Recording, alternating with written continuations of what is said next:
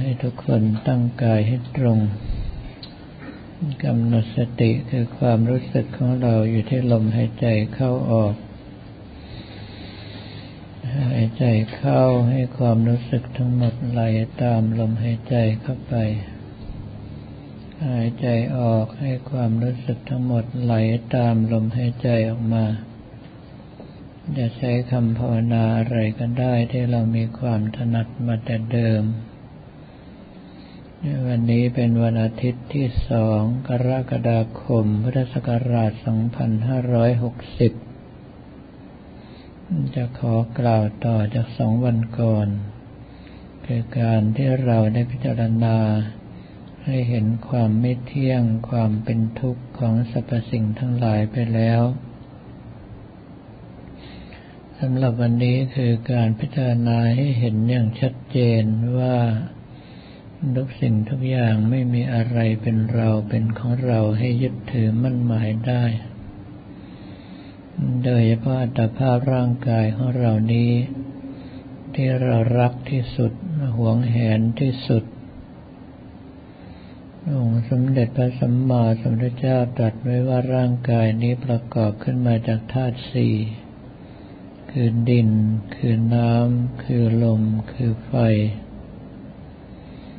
ส่วนที่แข็งเป็นแท่งเป็นก้อนเป็นชิ้นเป็นอันจับได้ต้องได้คือธาตุดิน ประกอบไปด้วยผม ขน เล็บ ฟัน หนัง เนื้อ กระดูก เยื่อในกระดูกอวัยวะภายในอื่นๆ อย่างเช่นเส้นเอ็น ตับไตไส้ปอด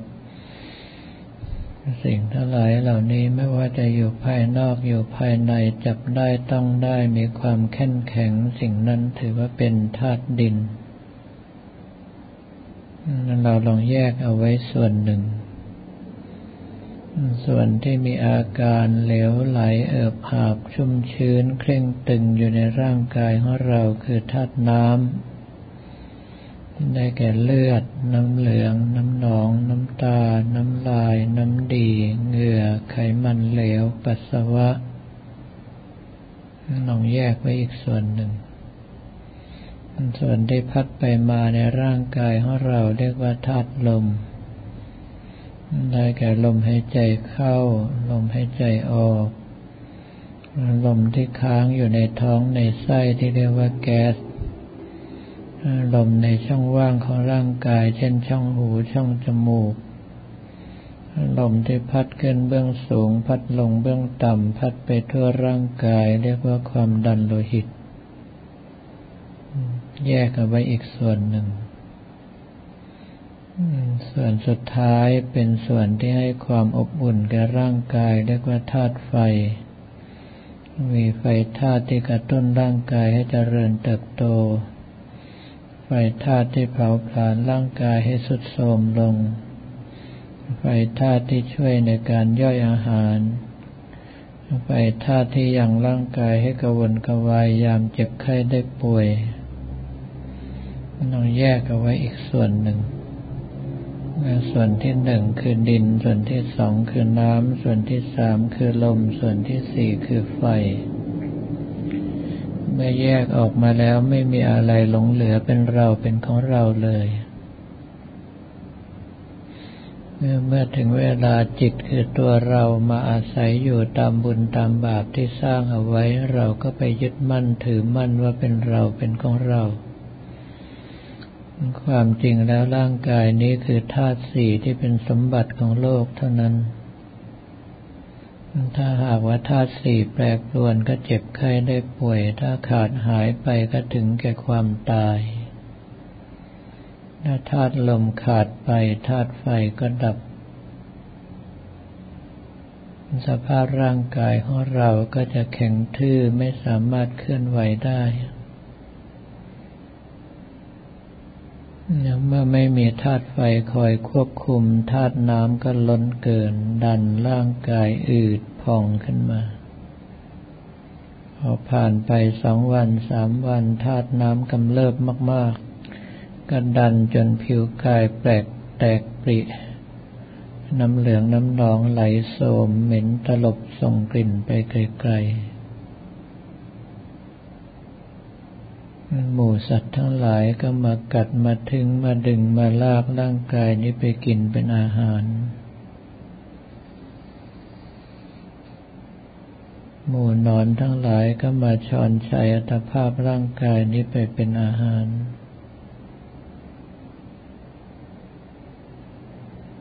มองดูให้เห็นชัดว่าร่างกายที่เป็นเพียงธาตุสี่บัดนี้ไม่มีอะไรเหลืออยู่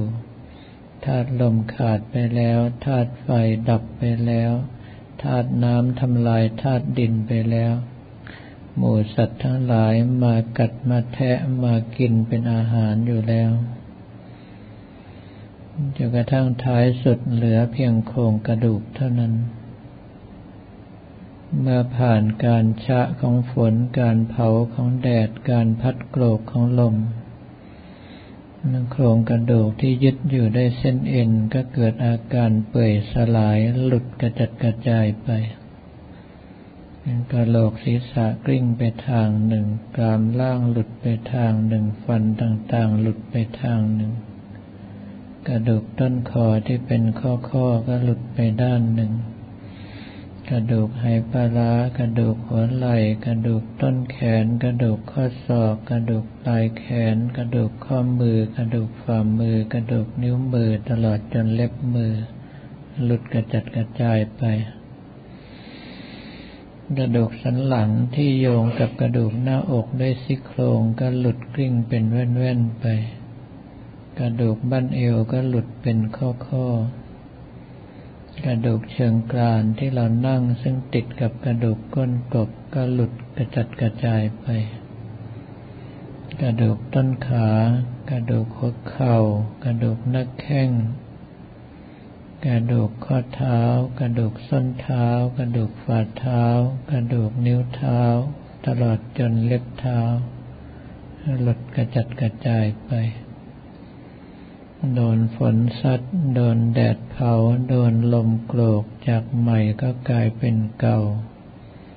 จากเก่าก็ผุพังเน่าเปื่อยจมดินสลายไปไม่มีอะไรเหลืออยู่ จะเป็นดินเป็นน้ำเป็นลมเป็นไฟก็กลับคืนไปเป็นสมบัติของโลกตามเดิม ร่างกายของเราเป็นอัตภาพที่ไร้สาระแก่นสารเช่นนี้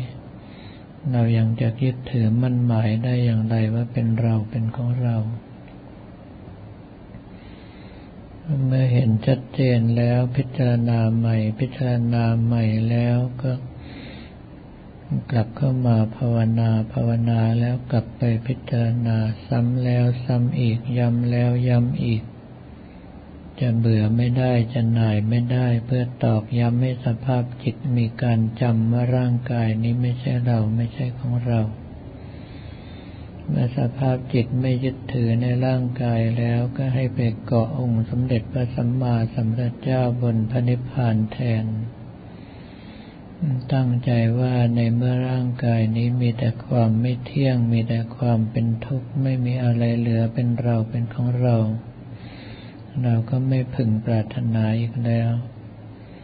หากว่าหมดอายุขัยตายลงไป หรือว่าเกิดอุบัติเหตุอันตรายถึงแก่ชีวิตก็ตาม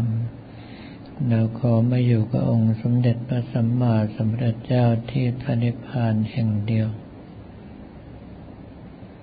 แล้วให้ทุกคนรักษากำลังใจเช่นนี้เอาไว้จนกว่าได้รับสัญญาณบอกว่าหมดเวลา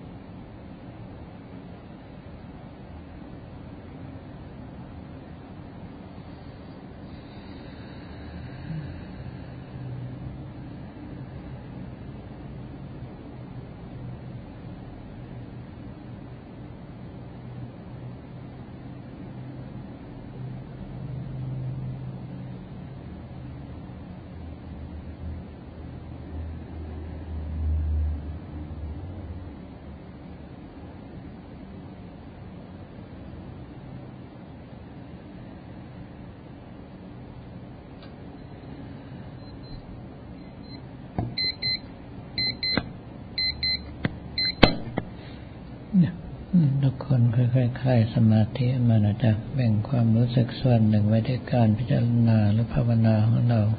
ความรู้สึกส่วนใหญ่นะใช้ในการที่ส่งกุศลกันต่อไป